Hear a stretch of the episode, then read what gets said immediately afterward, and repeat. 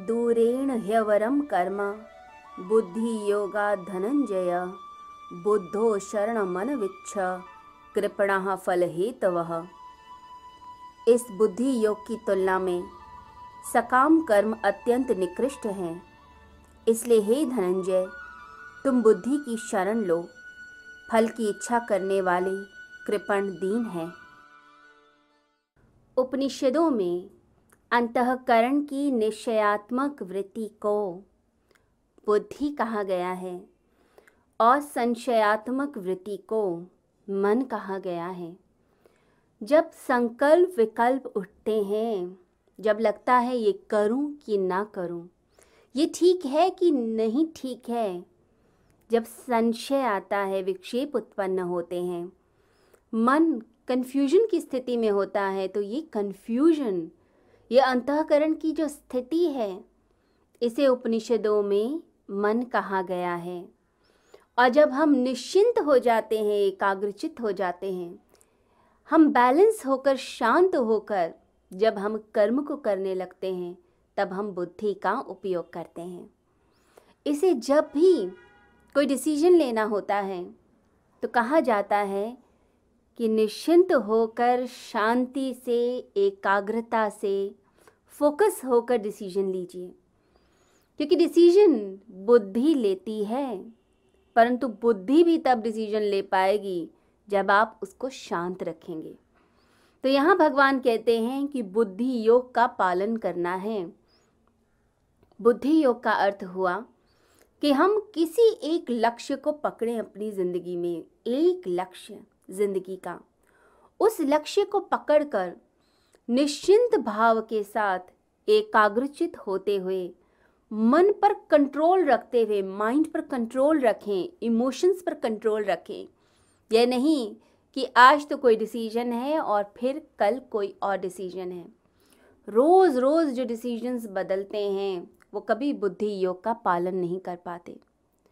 तो बुद्धि योग यानी कि निश्चिंत होकर जब हम कर्मों को करते हैं, माइंड पर कंट्रोल मन बुद्धि के नियंत्रण में आता है और अंतर्बाह्य स्थितियों पर हम कंट्रोल करने लग जाते हैं, हम अपना बैलेंस बनाते हैं।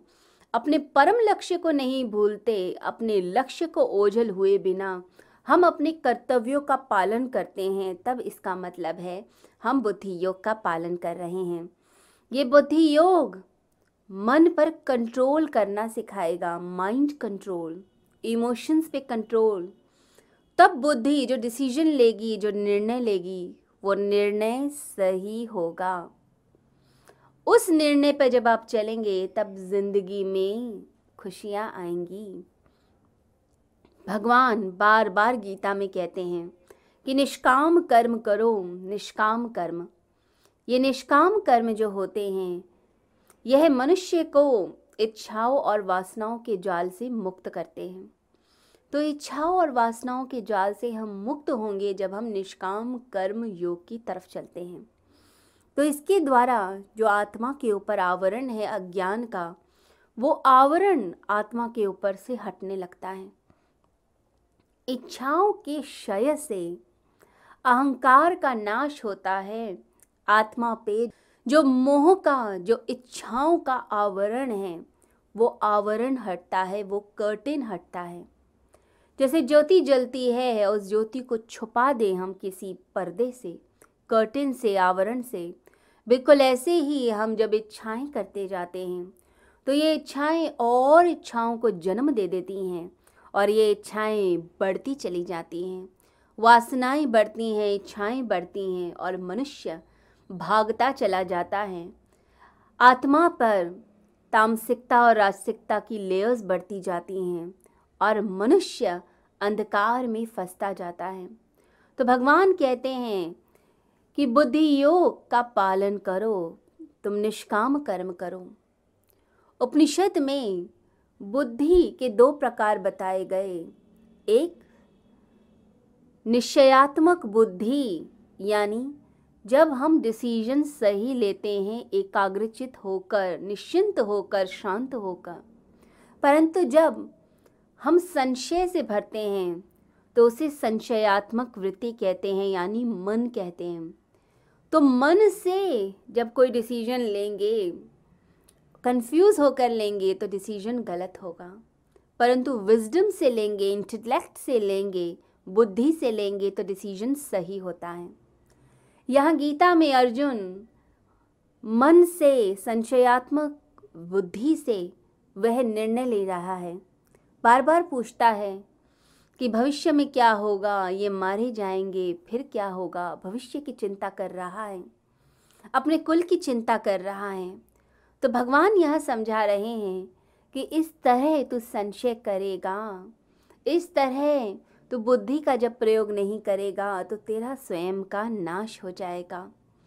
और संशय से और सकाम बुद्धि से निर्णय करने से मनुष्य अपनी शक्ति का पूरा प्रयोग नहीं कर पाता।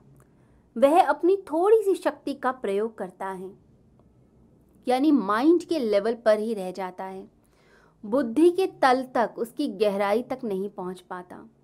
तो गहराई तक हमें पहुँचना है। गहनता में हमें जाना है। तो जब अपनी शक्ति का उपयोग नहीं करेंगे तो आप टू टू थ्री परसेंट अपने माइंड की एनर्जी का उपयोग कर पाएँगे। और ज़्यादातर मनुष्य दो से तीन प्रतिशत ही अपनी मन की शक्ति का प्रयोग करते हैं। कोई जीनियस भी होगा तो भी ज़्यादा से ज़्यादा टेन परसेंट एनर्जी का प्रयोग कर लेगा। परंतु उससे ज़्यादा नहीं। परंतु जब हम निष्काम कर्म करते हैं तो पूरी तरह से बुद्धि का प्रयोग करना पड़ता है। हंड्रेड परसेंट इंटेलेक्ट का प्रयोग होता है। अमेरिका में जब रिसर्च हुई सोल्जर्स का इंटेलेक्ट देखा गया तो हैरानी हुई कि जितने भी सैनिक थे, सिपाही थे, उनका आईक्यू तेरह साल के बच्चे का था। तो मन का लेवल इतना ही रह जाता है। हम बच्चों की तरह ही तो व्यवहार करते हैं। जैसे कोई चीज़ नहीं मिली तो बच्चे कैसे फैलते हैं? ज़मीन पर लौटते हैं। तो आप बड़े हो जाएँगे तो भी वही वृत्ति रहती है। आपकी पसंद की चीज़ ना हो तो आप ऐसे ही गुस्सा करते हैं। क्रोध आता है, आप लड़ते हैं और अपनी चीज़ के लिए दूसरे को मिटाने का भी प्रयास करते हैं।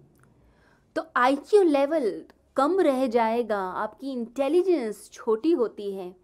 जब आप सकाम बुद्धि से भरे होते हैं, जब फल की आशा कर रहे होते हैं तो भगवान कहते हैं निकृष्ट उपयोग है बुद्धि का, जब हम फल के बारे में ही सोचते रहते हैं, कर्म नहीं करते।